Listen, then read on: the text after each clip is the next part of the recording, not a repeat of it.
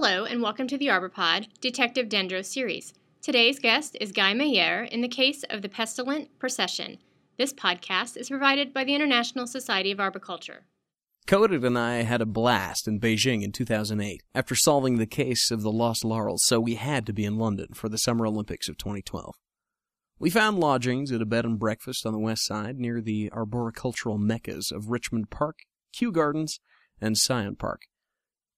At our first morning meal, I spread fig onion marmalade on toast and looked at the empty chairs around the table. I asked the owner, Roberta Ramadi, how many rooms she had. Just the two, I'm afraid. Roberta told me. I'd like to convert that old stable building into three more rooms, but the old tree that shades it has a TPO on it, and the local TO seems to think that any development around it will mean its demise. Your Quercus tree's not doing that well. It has some sort of tip dieback going on in that underbrush, Codit remarked. A TPO is another TLA for a disease?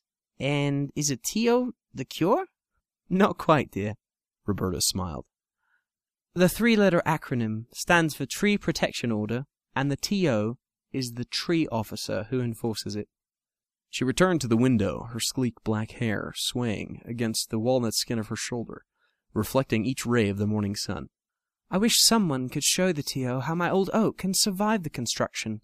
Without building empty, I just can't make ends meet. We'll do our best, I promise. Thanks for breakfast. Our first assignment is to inspect the roots, flare, and crown to identify the cause of the dieback. Relating to construction, if our specifications protect the roots from damage and soil compaction, then the TO is likely to agree to the development. Codit when you're finished, please grab the gear and meet me at the drip line. A black cat scurried past the trunk, pursuing something in the tall weeds. We have to go in there? Codit moaned. Bad luck. Crossing that cat's path. I'll set a line and do the climbing. I'm gonna be the Usain Bolt for footlocking when it's an Olympic event. All in good time, and in good dreams, I laughed. Remember, first we check the roots where the foundation is planned, then the flare, then the upper portions of the tree. PPE for this job will include hand and arm protection. We don't know what's lurking in those weeds. Codit grumbled as he pulled on his gloves and tucked his long sleeves into them. We started at the drip line, clearing spots where we could insert the soil probe. Hand pulling the weeds and the root balls out provided much of the needed excavation around the root collar as we cleared the flare. Weeding is hard work, Codit grumbled, wiping sweat and tossing an old mass of webs and twigs onto the brush pile. And don't get too intimate with this one. I pulled up a Urtica dioica plant by its root. Here it's native, but in North America it's naturalized exotic. So you've seen it before. Felt it too, Codit grimaced. Stinging nettles' tiny, stiff hairs, mostly under the leaves, can break off in your skin and release irritating chemicals. This is excellent spider habitat, I noted. I've read that certain types of barbed bristles cover the dorsal and posterior surface of a tarantula's or caterpillar's abdomen. Tarantulas kick bristles off their abdomens toward their suspected attacker, or perhaps their prey. I've not seen any on this site. Just saying. Codit clapped his gloves together and glanced around. Really? I think I'll get a rake and hoe. He shivered, carefully backing out the way he came in. The rain has loosened the earth's grip on these weeds, but the right tool makes the job easier. Remember, lift with your legs. The quadriceps are the biggest muscle group in the body. That way, your back won't get sore, and your face gets into less trouble. Codit rolled his eyes at this repeated reminder. Okay, boss man. I hope you won't get sore if I take a break to stretch and cool off. Just don't get any of those urticating hairs in your eyes. Sensitive handlers are advised to wear eye protection. More break time? Only if you get your goggles.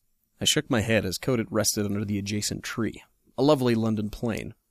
A few tufts of wispy seeds fluttered out of brown, ball-shaped achenes, which contrasted nicely with the bright green foliage and the multicolored bark.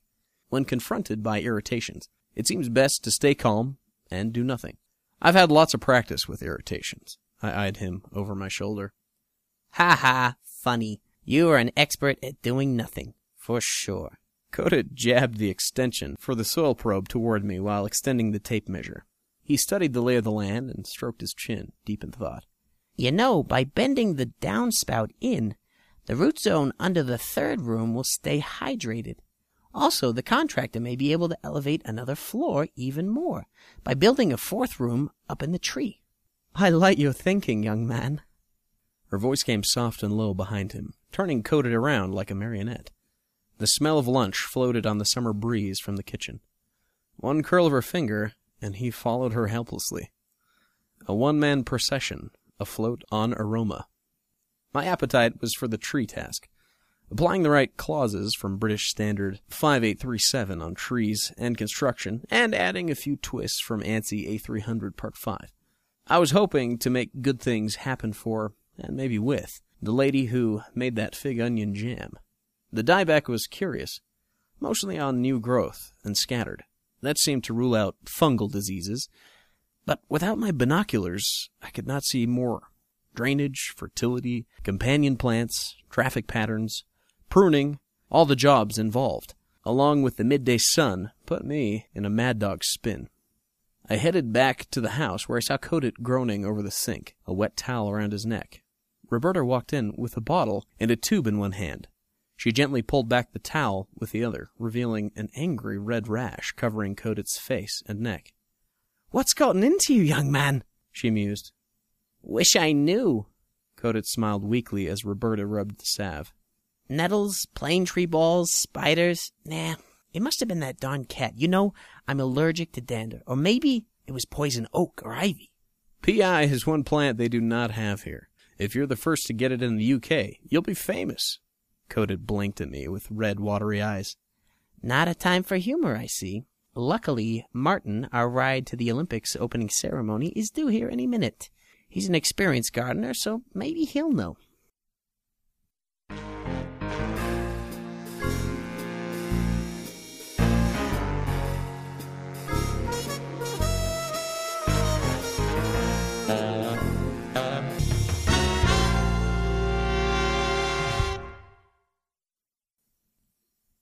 The cold pack and cortisone salve toned down Codit's rash somewhat, but he was far from comfortable. Roberta's voice was mesmerizing. Close your eyes, breathe deep and long, and imagine yourself swinging in a hammock, swaying in a cool breeze. Codit's body slumped into the chair. Have more onion soup. That'll soothe your inside. Onion soup? I must be just in time. Martin strolled in, then he saw Codit. Dear lad, you got it bad. God what is the question, I remarked. Stinging nettles are a possibility, but neither they nor plane seeds are irritating enough to cause that kind of reaction from secondary contact. Dendros said it could be tarantula spiders, and there was a black cat. Codit shivered. Tarantulas, yes. The Martian ones especially. Your leg was given a good pull there, I'll warrant.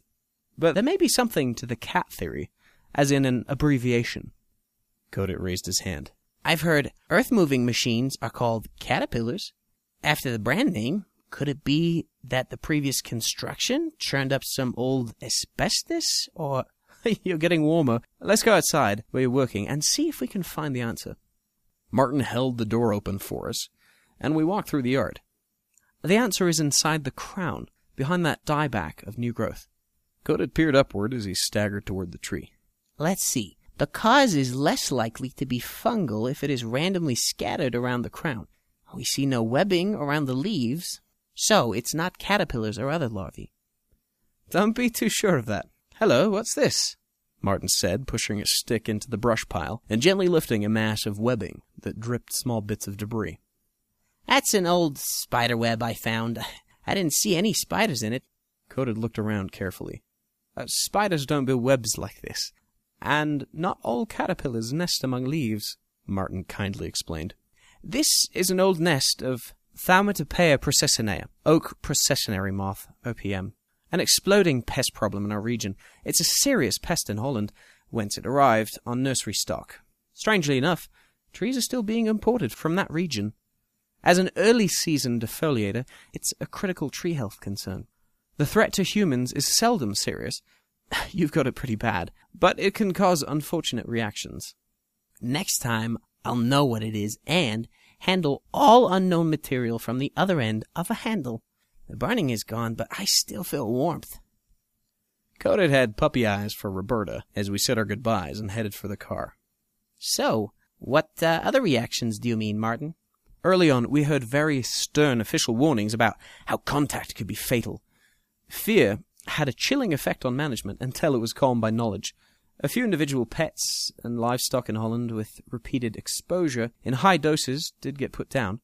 Humans got bad rash like yours, which lasts days or maybe weeks, but rarely is the reaction critical.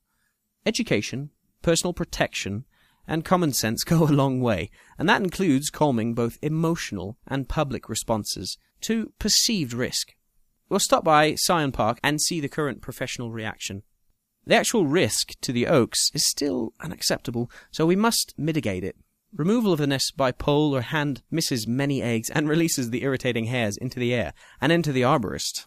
We first rented a vacuum cleaner that weighed four tons. It worked great, but had soil compaction and mobility and access issues. This one fits in the truck, so it's easy to run the hose up to the aerial lift.